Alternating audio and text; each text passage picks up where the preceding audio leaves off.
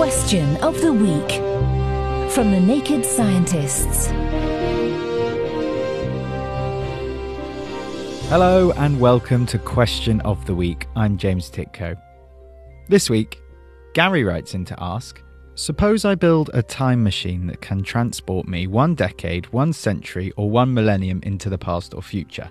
Would I, with all my typical 2023 bacteria, viruses, antigens, etc., landing in an urban setting, become the starting point for an epidemic?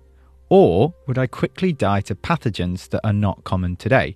Wow, what a question. Definitely going to need some help for this one. And that's why I've enlisted Dr. Brian Ferguson, immunologist from the University of Cambridge. Take it away, Brian. It's a great question, Gary. I would have thought going forwards in time, you were likely to have little impact on others, as you are unlikely to be right now carrying a pathogen that's untreatable in the future.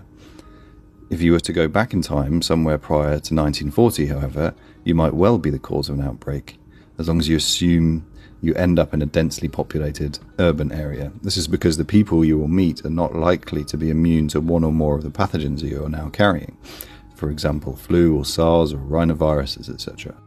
Think about the devastating impact of the Eurasian infections on Native American people during the colonial period, wiping out 90% of the population.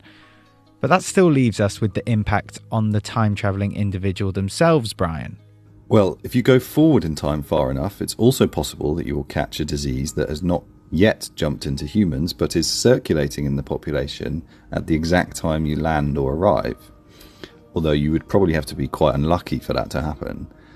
Similarly, if you go back far enough, say more than 100 years, you may be unlucky enough to catch and potentially die of smallpox, as you're not likely to be vaccinated against that.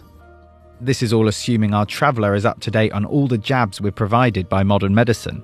Exactly. If you remove medicine as a variable and you assume no one is vaccinated against anything and there aren't any hospitals, etc., then all bets are off in this hypothetical scenario, whether you go back in time or forward in time, you are likely to suffer from something nasty that you catch when you land, and you may well spread something you are currently carrying into an immune naive population. In that sense, you would be the time traveling version of patient zero. So there you have it, Gary. With great power comes great responsibility, it seems. Next time, we'll be answering this question from listener Akula. Can we compress gas into a solid? Join us next time to find the answer.